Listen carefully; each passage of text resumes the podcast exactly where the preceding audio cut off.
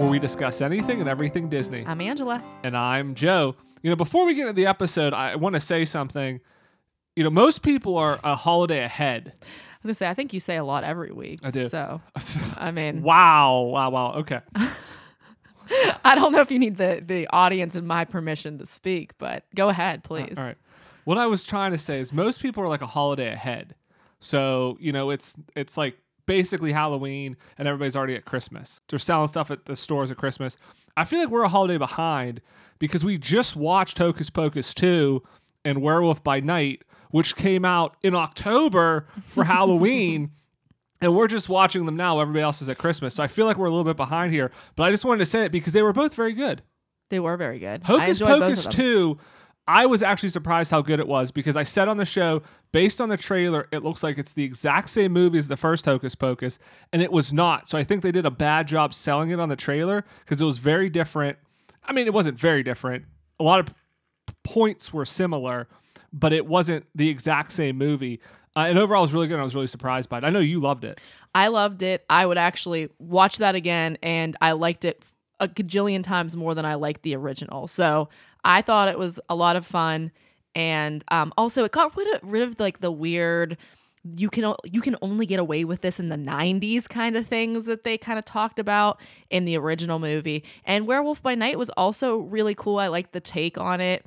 I I thought I liked that it was in black and white mostly. So I thought that was I think they were both unique. But Hocus Pocus 2, the, the kids were great. I love the I love the young versions of all the Sanderson sisters. I Oh thought my they were goodness. they were standouts. Winnie was great. yeah. They, they were definitely standouts. And then yeah, Werewolf by Night, it was good. I, I liked the kind of special presentation thing. You know, it was a 45 minute thing. It was a good kind of contained tale, introduced us to some of those characters. Don't know if they'll be back or not, but I like that. So if Marvel's going to do more of that, I think that's pretty interesting. All right, let's jump into the Disney news of the week. So uh, this past week, Disney announced their quarterly earnings report. So this is our business segment of the show. But what I thought was interesting. Uh, before everybody falls asleep, including Angela I was here. just gonna say. Um, what, what I thought was interesting is that the Parks Experience and Products division uh, had record profits, and the parks had record profits. So that whole division, which includes the parks and products and a lot of other stuff, made 1.5 billion dollars this past quarter.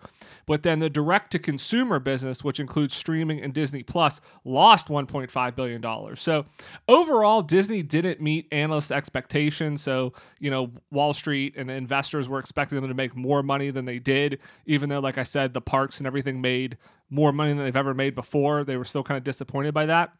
But what I thought was interesting is it very clearly shows that Disney is using the parks to fund streaming because they basically net themselves out earnings and loss. So I think, you know, this has been the play that we've kind of seen and suspected. And I think this just goes to show kind of more concrete proof that this is Disney's MO. They're trying to push streaming, they're trying to get as many subscribers to their streaming networks as possible to fund the content. And the only way to fund those losses is to take money from the park. So I think that's why you're seeing a lot more uh, upsells at the parks and increases at the parks because they're trying to make more money there to offset the growing amount uh, of losses that they're spending uh, on content to essentially just give away for free because you're paying you know nine dollars a month and they're basically coming out with a new movie every month for you so that's a lot of money they're spending over on streaming I don't personally see what their end game is for this because eventually they're going to want their streaming to make them money but I don't know what the upper limit of what people are willing to pay for. I mean, you and I, we just we just for the first time in a very long time got rid of Netflix because Netflix is, you know, their pricing is pretty high compared to the other streaming services that we have. And so temporarily we've gotten rid of Netflix. I miss it dearly, but Disney Plus is going to have to become profitable at some point, I assume. And how are they going to do that? Because all of these things that they do cost a ton of money to manufacture. Yeah, I mean, I think all the streamers are, are facing this, and I think if you look at the Netflix model, it's the model they're going to follow. Whereas, you know, Netflix spends a lot of money on content, and they just keep raising the prices. So yeah, I mean, Netflix is now close to twenty dollars a month. Uh, and even up to twenty dollars a month for some plans, and so you have to charge that amount of money, you have to have a, a large number of, of people too. So if you have, you know, I think they're at 160 plus million subscribers on Disney Plus, but if you double the number of subscribers, you immediately double the amount of money you're making and you didn't spend any more money on content. So they need to get more subscribers and and probably slowly increase the price to the point where they're bringing in more than they're spending on content. So early on, you're you're funneling a lot of money into it to just put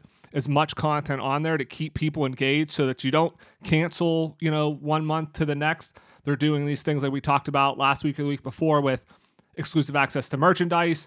You know, if those things are going to drop randomly, you're going to have to stay a subscriber. So doing things like that, it takes a lot of money to to get those subscribers at first, but yeah, eventually you become profitable by charging more, getting more people, and now they're going to have this ad supported tier where they can sell ads to people too, and you can make money off of that. All right, then Disney also announced finally some news on the uh, Disneyland Treehouse. So a lot of people thought it was going to be Encanto themed, uh, maybe you know something else. What were they going to do there? Well, they announced uh, what's going to happen. It's going to open in 2023, and it's going to be called the Adventureland Treehouse, and it's basically a, a reimagining uh, of the original Treehouse and a tribute to Walt's original vision of the Swiss Family Robinson Treehouse. So uh, no Encanto, no kind of IP in it. Uh, right now, it's just kind of going back to Walt's original design. Uh, and in the press release on the Disney Parks blog, uh, Disney writes The Adventureland Treehouse will showcase wondrous new environments created amongst the branches of a giant tree on the shores of the Jungle River, where guests will once again enter by the giant water wheel and follow the wooden rope stairways up, up, up into the bough. So maybe there's going to be some connection to the Society of Explorers and Adventurers in there, maybe some nods to that. But I think uh, outside of that, no real tie into any sort of existing Disney IP.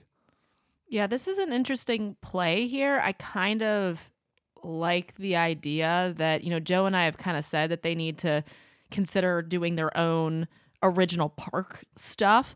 So I think that this is kind of a nice nod to that and a nice nod to the original designs by Walt. So I think that, you know, it looks really nice. I've seen the mock ups. And as much as I would have loved to have seen it be in Encanto, I think that maybe this could be more evergreen. Um, and I'm excited to see it. Yeah, I, I like it. I think they probably had been designing this before Encanto became popular, and so this was kind of already in place. Encanto pro- would have been amazing. I imagine they have bigger plans for Encanto uh, Yeah. than just doing a treehouse. But I, I like this. I like the idea that it goes back to Walt's original vision. It's kind of a tribute to that, while also a refresh and a reimagining. So I think it gets people excited about an attraction that probably a lot of people passed and didn't even know was there anymore. Um, so it's a nice way to you know gain some capacity in the parks, getting people to go to an old attraction, and you know probably not spending a lot of money on on a refresh there. I'm looking forward to when they put Colombia into Epcot. They yeah, some, something like that. I mean, I think they have probably a lot of you know bigger plans for Encanto there overall. And the last thing is Wakanda Forever came out this past weekend and was number one at the box office, making $180 million. And that's actually going to lead us into our main topic today of discussing which MCU franchise is the best. Because after seeing Wakanda Forever, I questioned to you, Angela, I said, is Black Panther the best franchise Marvel has right now? So Marvel, uh, you know, over the past 10 plus years has had uh, a number of movies, over 20 plus movies now, with a variety of different characters, but some characters have had a franchise. So they've had multiple movies, at least two movies. Uh, many have had three. Uh, one has had four, with being Thor. So we thought we would kind of break down our top three and bottom three franchises uh, with Marvel, seeing as Black Panther came out and is the newest entry uh, into the MCU franchises. We're not including the Avengers movies in here because I think the Avengers franchise is the best franchise in Marvel. It's the most consistent with the first Avengers movie and then Infinity War and Endgame. Disagree. Okay, I, I I think, but I think overall, I mean, Endgame was the biggest movie Marvel has ever done. I think they're gonna have a hard time topping that. I think they're gonna try to top it with Secret Wars and the multiverse. I don't know if it's gonna have the same emotional impact, but we're we're gonna exclude the Avengers because it's kind of unfair because you have every superhero in one movie. Of course, they're gonna be great. I do need to share my thoughts here. Disagree. Didn't like the first two Avengers. Too much, you know, too much sausage sausage stuck stuffed into that casing. Don't know if that metaphor works, but I'm gonna go with it. But Endgame, uh, Infinity War, and Endgame were fantastic. I actually was just talking about um, Endgame and Infinity Wars at work today. I use Infinity Wars as an example, although I'm not really sure how you know fourth grade appropriate Infinity War is. But um, and then I was talking to my coworker Michelle about how interesting Thanos or Thanos is as a villain, and how I think it's going to be nearly impossible for Marvel to top him because I think there's, you know, there's a part of what Than- Thanos was striving for. He was really the hero of his own story and a, a relatively like convincing. I could completely see where he's coming from. So I think that, you know, f- to have a great story, you have to have a great villain. And I think Thanos is about as good as you can get. Yeah, and they did a great job weaving him through all of the movies. I mean, he you know, from the first Avengers was the guy pulling the strings the whole way. He popped up, it, you know, here and there throughout all of the movies, and then finally came to the forefront in Infinity War and Endgame. Uh, and again, you know, they're going to have Kang with Ant Man, but I think they're going to have a hard time peppering him in enough. We, you know, saw a variant of him as He Who Remains. He was Uh, awesome. He was yeah, amazing. he was awesome. But I think the problem is there's there's all there's variants of them all. So it's not the same character the whole time. And I think, you know, with the Kang dynasty, we're gonna probably see a lot more of those variants. But it's gonna be hard, I think, to really build a connection to that character over one phase and you know a few years worth of movies whenever the infinity saga took place over a decade but for this we're going to not include the avengers movies because again i think it's a little bit unfair when you pull all those characters together. Obviously those movies are going to be really great. So that leaves us with eight different franchises. So you have Iron Man with Iron Man, Iron Man 2, and Iron Man 3, Thor with Thor, Thor the Dark World, Thor Ragnarok, and Thor Love and Thunder. Uh, you had Captain America uh, with Captain America the First Avenger, Captain America and the Winter Soldier, uh, and the Captain America Civil War. You have the Spider Man series with Homecoming, Far From Home, and No Way Home. Uh, Guardians of the Galaxy and Guardians of the Galaxy Volume 2. You have Ant Man and Ant Man and the Wasp. Doctor Strange and Doctor Strange in the Multiverse of Madness, and then most recently Black Panther and Wakanda Forever. So there's eight of them. We're gonna do top three, bottom three. So, Angela, what are your bottom three franchises? We'll start with the, the our least favorite uh, of the MCU franchises. Okay, so in order, because I did all of mine in order, my bottom three franchises. So this is your worst. Yeah. the So worst? my absolute worst, Okay. I'm going to say first, and then from there. So the worst is Ant Man, and then Doctor Strange and Captain America. So I know that I am probably in the minority with putting Captain America in that bunch. and Doctor Strange too. I think that that's interesting that you have them near the bottom. Okay, so I think that probably a lot of people would agree with me about Ant Man. Ant Man's not the strongest story. I love Paul Rudd. Um, I kind of wish that they would have done more with him, but that character just doesn't seem to resonate. Um, I, he didn't really resonate with me. Those movies don't stick in my mind much. He's funny, but he's not. He's not an effective sort of funny because there's another franchise here that for me is hilarious, but also really resonates with me. Yeah, so I, I will add in here just because I had Ant Man as my bottom of my bottom three as well. And it's not because I don't love Paul Rudd and I, I Oh my goodness. don't love Ant Man. Paul Rudd's great. I think Ant Man is an interesting character. Bobby Newport is amazing. But I, I'm with you. I think as a series of movies and as a franchise, they are okay movies. They've used them after Avengers movies or to end phases as kind of like a palate cleanser. So there's very little hmm. stakes to them. And they're kind of just like fun, breezy movies, but there's not really a lot in them. And you really don't dive too deep in the characters. The only reason the Ant Man movies are important is because in Ant Man and the Wasp, we get the quantum realm, which then leads to the time travel that happens in Endgame. So if it wasn't for Ant Man and the Wasp and Ant Man going into the quantum realm, we would never have time travel. We would never have Endgame. That's really the only reason Ant Man and the Wasp and the Ant Man franchise is kind of really even important you know, up to that mm-hmm. point. So I think for those reasons, for me, that's why it is in the bottom, unfortunately. I think Ant Man, instead of being a franchise, I think it would have actually benefited if Disney Plus had been around Yeah, as a I could see Disney. Plus series. As as a limited series something you know with the quantum realm. I think the problem is paul rudd is such a huge star. Would he want to do something that is essentially a television show? Now he started on tv he was on friends. I mean He you was on made- Friends. Yeah, Is that he- what he's? Oh, really? i don't he, I don't know if he started on Friends, but he was on Friends um, for a little bit, and he, you know, so And, he's you been know, on TV. Also, the best show ever. he was on Parks and Rec, yeah, Yeah, I, I want to. If there were probably 50 million Parks and Rec podcasts, I think that would be my top of my list of of the other podcast I would love to do. you could start one. I, I mean, would would you be my co-host? Would anybody, any of our listeners, love Li- to hear yeah, Parks and Rec podcast? Because that is, oh man, that is such a good show. It, it is a great show, and it's it's very rewatchable. I mean, you can keep watching it over and over again. I'm with you. If hey, I, I'll talk. I'm sure we'll get one listener, but but yeah. So he's done TV, but I don't know. Would would you want to have Paul Rudd, you know, a, a movie star like that, just be in you know a Disney Plus TV limited series with not having a movie? But I, I actually think as a Disney Plus series, you could get a little bit more comedic. You could kind of, you know, let Paul Rudd shine a little bit more. And I actually think it would do that character good. And I think it would get you to the same place that the movies get to. Yeah, I think that, you know, Disney has had Marvel for a while now, but whenever you think about it, you know, for me at least, one of the most effective things that Marvel has ever had or had done with it is honestly Daredevil and what Netflix did with Daredevil.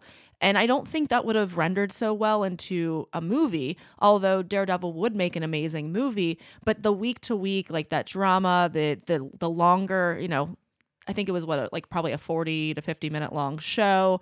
Um, that show really sticks out in my mind as being really You have time to dig into the characters more with those Yeah. long form series. yeah, and I, I just think it was really for what they did with with that show. I mean, it stands out in my mind as one of the best Marvel things that have been done, and Disney's been at it for a while now, and I don't think they've really outdone what Netflix did with you know Daredevil. And they tried Daredevil how many times, and he didn't work. You know, there was a Dare, couple Daredevil movies.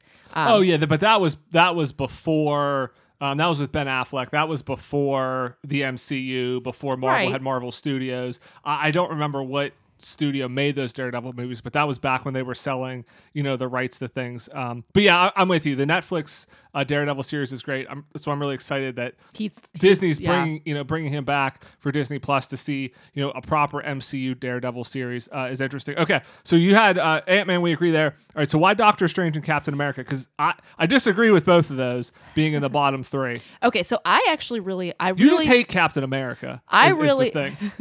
I really enjoyed Doctor Strange, the original movie. However, this last movie was just a bit too much for me.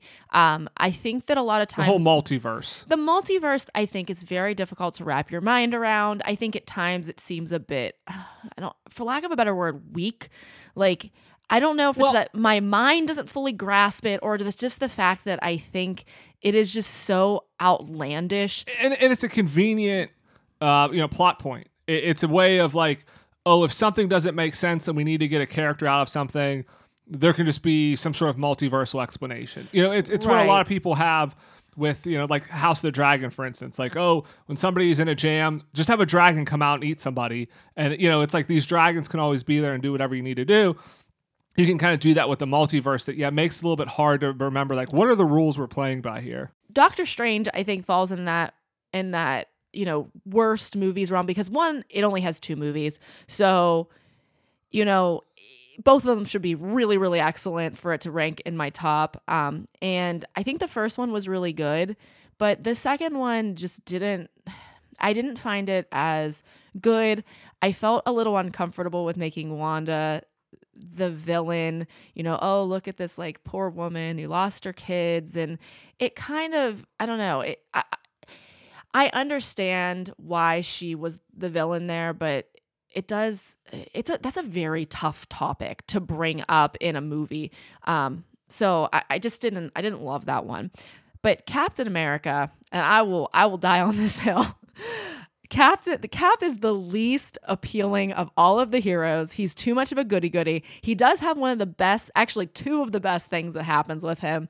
So, I mean, it is hilarious because two of my favorite movies of all of the MCU are when Cap gets Mil- Mjolnir and also the the the line about his butt, which was Well, it's also the very same funny. movie. It is because that's an amazing movie.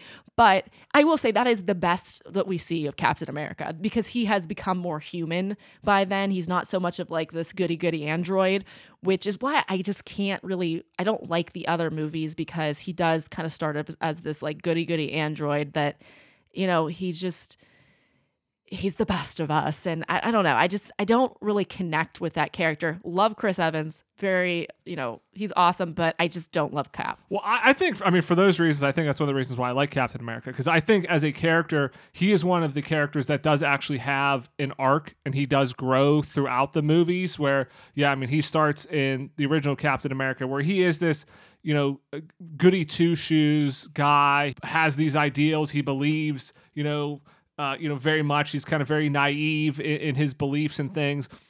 And then as time goes on, he kind of sees how people can be corrupted and how you know some of the institutions he puts his beliefs in have be- become corrupted. And I think he does have a good arc. But I agree with you. I mean, he really shines uh, in the Avengers movies. But I- I'll, I'll get back to Captain America. But rounding out the rest of my bottom three, which I think these may surprise you.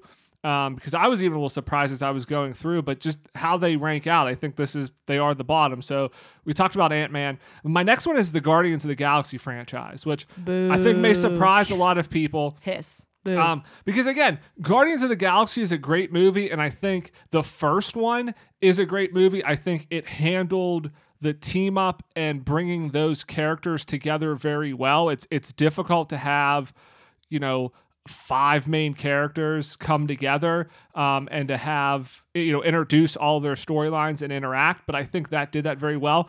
But for me, Guardians of the Galaxy Volume Two is not on the same level as Guardians of the Galaxy. It's definitely a step down. So you can't be one of the best franchises if you do not have consistent hits uh, one after another. So the fact that Guardians of the Galaxy 2 of Guardians of the Galaxy Volume 2 is a bit of a letdown. The story's kind of weak. It's it's pretty forgettable and not really much happens in terms of driving the overall MCU storyline forward um, from there. Now, maybe Guardians 3 will kind of, in retrospect, make that more effective and make that a better movie. But for me, it's a bit of a step down. And compared to the other franchises and, and how I, I rank them, I'm not going to put Guardians above them. So, just kind of in the natural order, this is where it falls here. i'm sorry isn't that where the line a mary poppins doll comes from Yes, so we did get that. We do get Mary Poppins in a Guardians movie, so that was pretty good. But but otherwise, it's just it's not as good a movie. And when I looked at these, I kind of looked at okay, again, if you're going to be a top franchise, you have to have solid movies across the board, or you know, in some cases, you have an incredible movie that maybe helps uh, you kind of overlook one of the other movies not being as high quality. Um, and for me, I don't think Guardians of the Galaxy elevates the whole franchise so much that I can forget about Volume 2. And then it's like, you know, which ones do I want to watch again and again? Like, I could pass on Guardians of the Galaxy Volume 2. So if it's a movie I'm not that excited about or that excited to really see again, that's going to hurt it for me. I also look at, you know, how does it tie into the larger MCU storyline? How, how do these characters kind of tie in? And again, Guardians Volume 2 kind of being a bit forgettable on all those fronts. So that that's kind of where it falls here. So I just have to interject here because I actually, you know, kind of moving a little ahead, have Guardians ranked as my number two of the best. So I kind of want to just jump in here. I actually think Guardians is one of the best movies. Now, I will agree with you that the second one isn't as memorable as the first one, but the characters of Peter Quill and Rocket Raccoon and Groot are so iconic. And actually, I would argue that the fact that those movies don't tie super in to the overall MCU is fantastic. You can just watch one of those movies, enjoy them for what they are, and not have to be like, well, wait, what's the, where's this coming from? Oh, where's that coming from? How is this tie in? Like, it is actually nice. I love some of the movies in the MCU whenever they don't have a whole lot to do with the the greater scheme because they are standalone really. And the internet agrees with me. So Rotten Tomatoes for the first Guardians has a 92% tomato score, tomato, tomato tier, tomatoes score for the oh, I'm sorry, it's the tomato meter and the audience, both 92%. I- That I is agree- insane. I agree with you. The first Guardians of the Galaxy is great. I do not disagree with that. Again, if we're talking singular movies, Guardians is much higher on the list. But as a franchise, Volume 2 is too much of a step down for me to put it as one of the best franchises. But, you know, taking that into account on Rotten Tomatoes, because I was like, okay, I mean, Volume 2 wasn't nearly as good, but uh, Volume 2 still got an 85 and an 87 on Rotten Tomatoes, 87 going with the audience score, 85 as being, they still certified it fresh. I mean, it was a good solid movie. So I think that there's only two of them, and the fact that both of them I thought were pretty solid, rewatchable movies. I'd watch either of them right now. Probably would rather watch the first one. I think it's a better movie, but I would love to see the, you know, the and then say I'm Mary Poppins, y'all, because Yondu's awesome. I love how you knock Doctor Strange for only having two movies. And yet Guardians, you go, there's only two movies, so it's easier to be better, and you put that higher. Whereas I would argue the Doctor Strange movies, one and two, are better on balance than both Guardians See- movies. See, I like, and again, this has to do with personal preference. Tone, tonally, Doctor Strange is a lot more serious, and Guardians is a lot more light and airy and fluffy, and that is what I like in a movie watching experience. I'll give you that. So that's you that. why two, why that is number two for me. Um, I mean, I did rank a more serious frank- franchise, I think, above that, but I just I love the airiness of Guardians. This is a different feel. All right, and then my my last one in the bottom three, and this is m- maybe what's probably most surprising is Iron Man, No, which wrong. Yeah, I mean, I think a lot of Wrong people will be like. Iron Man is probably the best character in the MCU. And I do not disagree with that. I think as a character, I think Tony Stark and I think Iron Man are great. I think Iron Man is one of the, if not the best character in the MCU. But I think Iron Man is best. And I think when we look back on Iron Man, the moments we remember most about Iron Man are from the Avengers movies and when Tony Stark shows up in other people's movies. So when he's in Spider Man, Tony Stark's great. When he's in Civil War, Tony Stark's great. When he's in Infinity War and Endgame, those are the memorable moments you have with Tony Stark when he's in other people's movies. And that's what makes Tony Stark a great character because how he connects the Avengers and how he connects the MCU through the Infinity Saga is what makes Tony great. His solo outings when it's just the Iron Man movies are not that great. So the first Iron Man is a good movie, but it's the beginning of the MCU, and this is a little bit of a theme um, with with my top movies as well. Is early on, the MCU was still kind of figuring itself out. So those early movies, the first Iron Man, the first Thor, the first Captain America, while they're good movies, they're not the same caliber as you know Infinity War Endgame. One, they didn't have the $200 million budgets and they were just kind of figuring themselves out. So Iron Man is a great movie in what it did, but you know, it, it has its problems because it's early MCU. Iron Man 2 is not a good movie. It's very forgettable. You know, it's kind of rushed. Like Iron Man did well. We got to capitalize on it. Let's make a second one. It does not do that great. So having that drop off hurts it as a franchise. I've actually seen that movie probably more times than the first Iron Man because we had a digital copy of that, and that was my gym movie for a while. So I watched that one a couple times. There you go. So you maybe love it. with, Mickey Rourke. I thought it was decent, but I I could see where you're again, but it's a drop off. And Iron Man 3 was a good movie, but again, I don't think it's good enough to lift the franchise and overcome, you know, how poor of a movie Iron Man 2 was.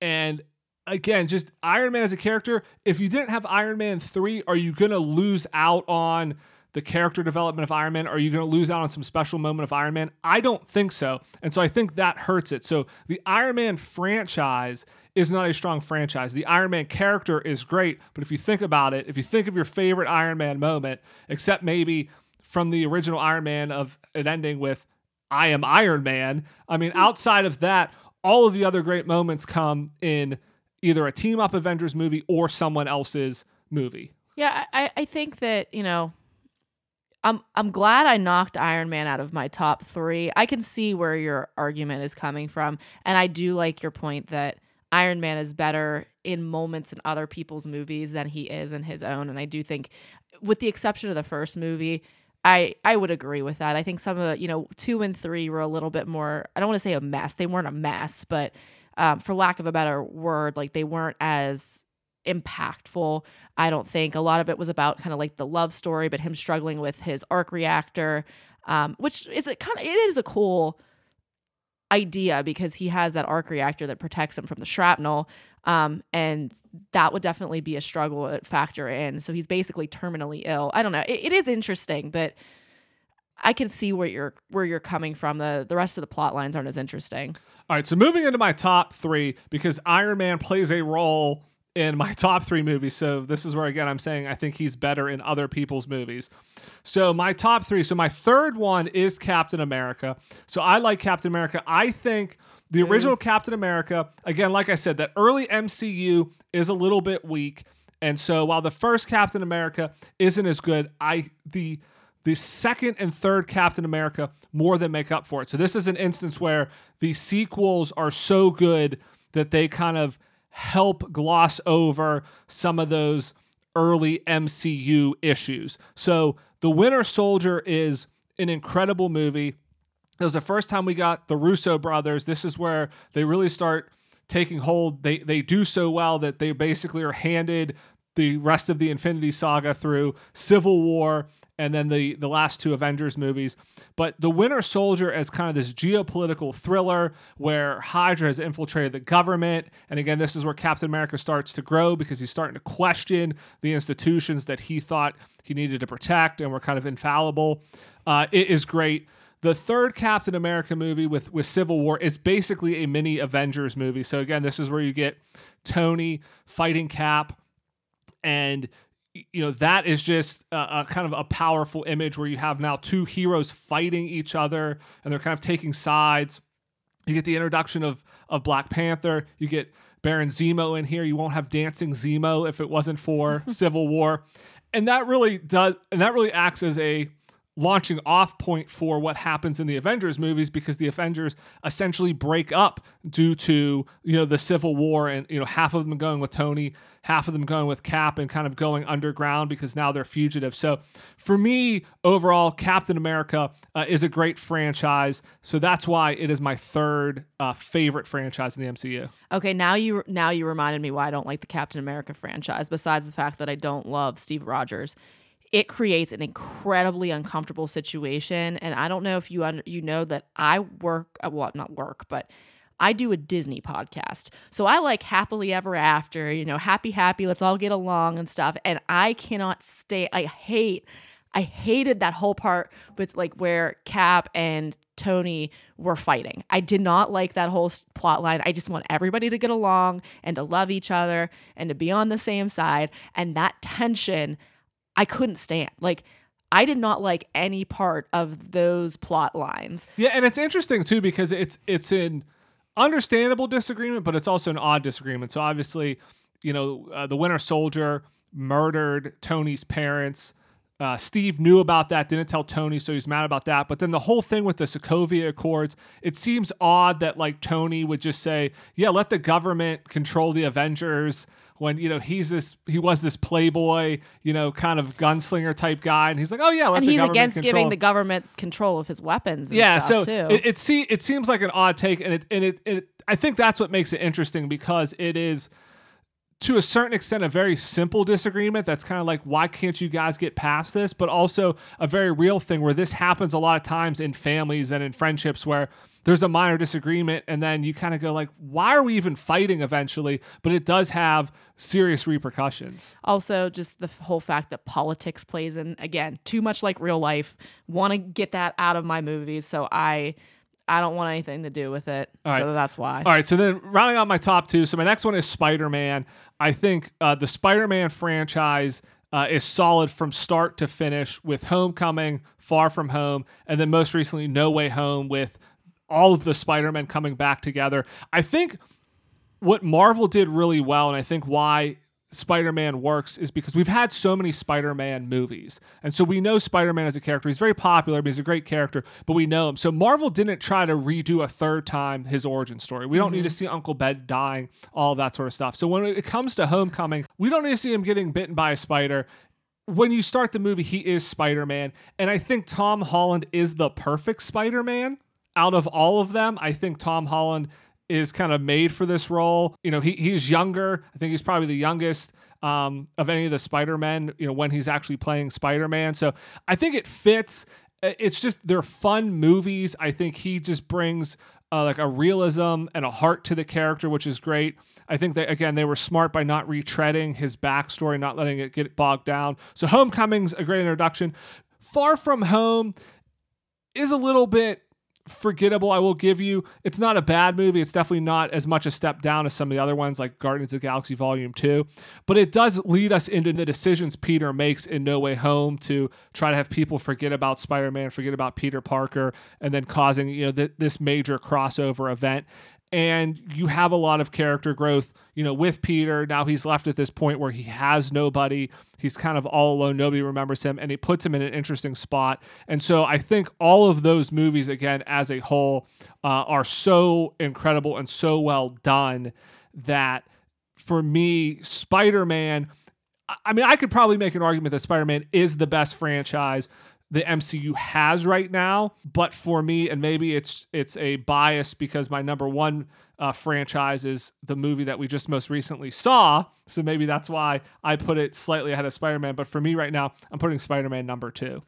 Um, so interestingly enough, Spider Man was my number one. So I'm gonna kind of pile on a little bit. I agree with almost all of your points. I think that Tom Holland is the perfect Spider-Man. I like the levity he brings to the character. You know, Tobey Maguire and Andrew Garfield didn't quite have that same like I don't want to say precocious, but he of he just has like a sort of like a fun loving personality.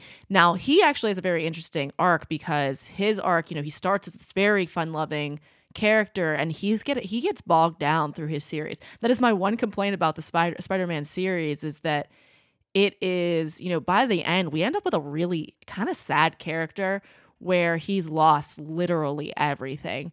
Um, but he has to make and he has to make a lot of hard decisions. But the payoffs in the third movie, I think, were maybe worth that for me, just because you know seeing all of these movies is you know being a person that has enjoyed Spider-Man for years and years and years and seen all the movies, seeing all of those elements come together and all those bad guys come together and really interact well and seeing how they tied the storylines together. I mean, I thought that that was brilliant.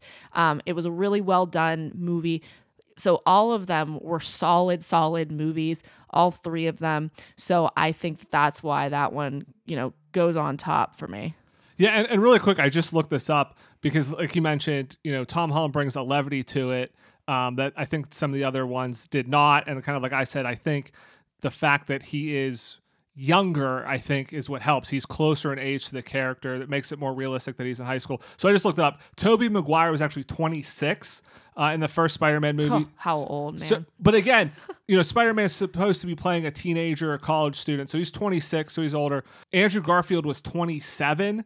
Tom Holland was 20. I was going to say they so, were practically elderly. Yeah. So so Tom Holland is 20 playing a high school student. So it is it's much more believable and i think that helps. Again not that 26 or 27 is very old but you know whenever you're 27 supposedly playing I mean, an 18 or 19 year old um, it, it, does bring a little bit of a different dynamic if you it. ask a fourth grader they'd say that was ancient so i mean yeah they'd say that's 75 exactly. All right so my top one again kind of alluded to this and, and i do believe this is that black panther is the best franchise right now in the MCU. The first Black Panther movie, when we when we ranked the movies a long time ago, um, I think this was before Endgame, so uh, this was a, a, few years ago. You can go and, and check that episode out when we rank all of the MCU. Black Panther um, was up there in our top two movies. So Black Panther is an incredible movie. It still is an incredible movie. I think the fact of Wakanda as a nation and as a culture uh, is incredible, and it's something so different. I think that just that adds something that these other movies do not have. Yeah, Wakanda, you know, it is the setting of Wakanda is so alluring. It is so rich culturally, you know, visually. There are so many things about it. I mean, the clothing, everything about it, it makes me want to go there. It makes me want to stay there. The people make me want to be there. You know, even seeing in the in the this last movie, and I mean, I'm not no spoilers or anything, but you know, seeing the people people living and then seeing the even the likenesses between the two cultures that end up kind of clashing it, makes an interesting commentary on you know we all come from different areas we're different or but also we have a lot of similarities and i just think there's something very beautiful about Wakanda. Yeah, and I'll just add the score of the movies, the the, mm. the sounds they use um, are very unique and interesting. And to kind of your point, the characters in that, I think that's one of the the great benefits of the Black Panther franchise. So not only do you have your main hero uh, T'Challa, the Black Panther, you have the other characters. So you have Okoye, uh, who's oh, great. You I have you have Shuri, who's great. You know they they add to that world. Like it, it, there's not a lot of these movies that have multiple characters. Mbaku uh, is incredible. so like you you have a lot of great side characters as well who could lead their own Disney Plus series, which there's rumors now that the Dora are going to have a Disney Plus show, and maybe Mbaku is going to be in there. over that. Yeah, so I mean, like you could do that. I also think they have the most consistent villain. So I think Killmonger in the first Black Panther was a really interesting villain because it provided this unique dynamic between what T'Challa believed should happen and what Killmonger thought should happen with Wakanda's resources. And then I think in the second movie in Wakanda Forever, Namor is a very interesting villain, and again provides a, a good reflection to what Shuri's going through and it helps her kind of work through her beliefs and you know what type of person does she want to become in the wake of her brother's death and i also think i mean as as sad and as kind of gut wrenching that was being in that movie. And again, don't want to talk too much about Wakanda Forever, but I think even from the trailers, you see there's a funeral. They obviously knew they were going to deal with Chadwick Boseman's death. I think the way they deal with that, the, the way it pulls in that real life, because you know that character's gone on the screen, but he's also gone in real life. I mean that that does add something. You you can't dismiss that, and that helps elevate it. And I think there's just a lot of really great things that this franchise can go going forward. The fact that Black Panther is not just a superhero in Wakanda is Wakanda is a nation, so there's geopolitical implications and, and kind of this idea of you know if you're a superhero but also a ruler of a country, how that kind of plays into things. Uh, it's just really interesting. I think there's a lot of great ways that this franchise can go. This movie makes me feel, you know, a lot of pride. It is so beautiful in so many ways. You know, I see the Dora Milaje and I see strong women who are you know, helping protect their nation and women that girls, young girls can look up to and see them and see that beauty is not just, you know, having long hair or whatever. These women are all bald and they are so gorgeous because they are strong. And that is the Dora for me is like, when I go to Disneyland, that's what I want to yeah, see. That's what actually moves me to tears because I see these women and I'm just like, oh my gosh, like they're not real, but I want to be them. Yeah, it's an interesting contrast to like Black Widow, who uses yeah. her looks and, and things like that to infiltrate and and kind of execute her missions where yeah the the Dora are, are like no nonsense it's about being fierce and strong uh, and it is kind of an interesting dichotomy. Um, and like you said, it, they, they provide very good role models, you know, mm-hmm. to, to young girls. Yeah. And then Queen Ramonda, um, you know, Angela Bassett in this latest movie is such a powerhouse. Her acting is impeccable. I think she should be nominated for some of the speeches that she has to give in the second movie because she's in this position of a of again no no spoiler here but as of a woman who now is forced to run a nation after her son has died. So she is put in this very strange position where she has to both portray power, but also you know she is struggling underneath. So yeah, I, I, just think that overall, like you were saying, the characters are very strong and that there are other characters besides just your main one. And also, I mean, ugly cry during the beginning of that movie. It's the silence is so um laden. It is like a moment of silence they have in the movie, which was a really beautiful thing that they did. So I mentioned all of my my top two movies. So I mentioned that Spider Man was my number one and Guardians was my number two. So I didn't mention my number three, which I know that this is there's a big chink in this armor, but number three for me is the Thor franchise. I know the Dark World is terrible. It's the worst movie in uh, the MCU, but I loved the first one. I loved the Kenneth Branagh version of Thor. I did like the turn that they took though when Taika Waititi took over, and Ragnarok is my favorite movie still of all of the movies. Um, I just think it is, you know, has a really fun offbeat sense of humor. I love the turn that Thor took. I love the new characters that get introduced. I love Korg. It is just a really good time of a movie. And again, as I kind of have mentioned before, that to me is what I'm looking for. Is you know a really fun movie where the main characters kick some butt and are are fun to watch and you root for them. That's what I want. And I think, you know, Love and Thunder was was more of that. So I think that Thor is for me my third best franchise because I love it so very much. Yeah, for me Ragnarok is great, but it was not enough to overcome Thor the Dark World, which which is not a good movie. And again, I think the original Thor is decent, but I think it suffers a bit from being early MCU. Before they found their footing, before they really put a lot of money into these movies, uh, you know, it's a decent introduction, but if you look back at it, I don't know that it ages as well uh, as some of these other movies do. So while Ragnarok is great, I don't think it's enough to lift Thor overall as a franchise. And Love and Thunder solid. I think if Love and Thunder was maybe better, if it maybe wowed me a little bit more, that would maybe push it up. But I, I think for me, my top three Black Panther, Spider Man, and Captain America, that's a pretty hard three to crack. I think I would probably have Thor uh, as four right there. So again, maybe if you didn't have Dark World, maybe if you had, maybe if you went Thor, Thor Ragnarok, which I don't know if Thor Ragnarok would work as a second movie, but maybe if you went Thor, Thor Ragnarok, and Love and Thunder, that's a maybe you know more compelling reason uh, to put it in the top three. Um, but yeah, Ragnarok was just not enough for me to, to crack the top three there. All right, so that wraps up our list. Best MCU franchises, worst MCU franchises. Very different picks. We almost like inverted some of them. uh, in terms of you know your worst of Captain America is one of my best. Um, but we both agree that Spider Man is pretty good. Uh, well, you are that was your one pick that you were wrong on is Captain America. Well, we had Guardians. So we had Guardians flip too. Oh, you had yeah, Guardians you, as two, and I had it in, in my bottom. I well. will say Guardians for me is just it is a tonal choice. I can get why you'd put it towards the bottom but for me, I just like the tone of the Guardians franchise. Yeah, so if we average them, Spider Man's number one.